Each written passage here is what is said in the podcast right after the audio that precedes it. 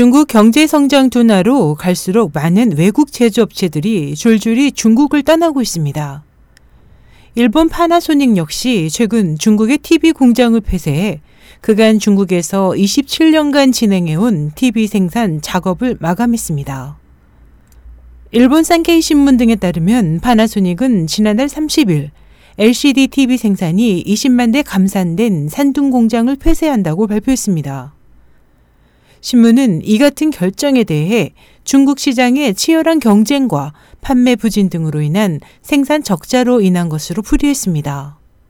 보도는 중국과 파나소닉의 지분이 각각 20%와 80% 투자된 이 공장이 폐쇄되면 약 300명의 직원이 일자리를 잃게 된다면서 앞으로 파나소닉은 OEM 방식으로 중국에서 판매 사업을 이어갈 것으로 전했습니다.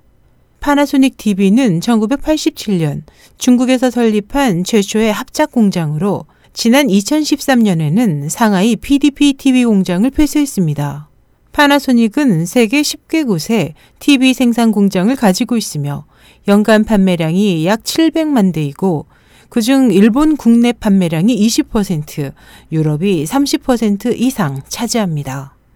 그러나 중국과 북미에서의 판매 부진으로 파나소닉은 현재 북미 시장을 타겟으로 연간 약 50만 대 TV를 생산하는 멕시코 공장도 폐쇄를 고려하고 있습니다.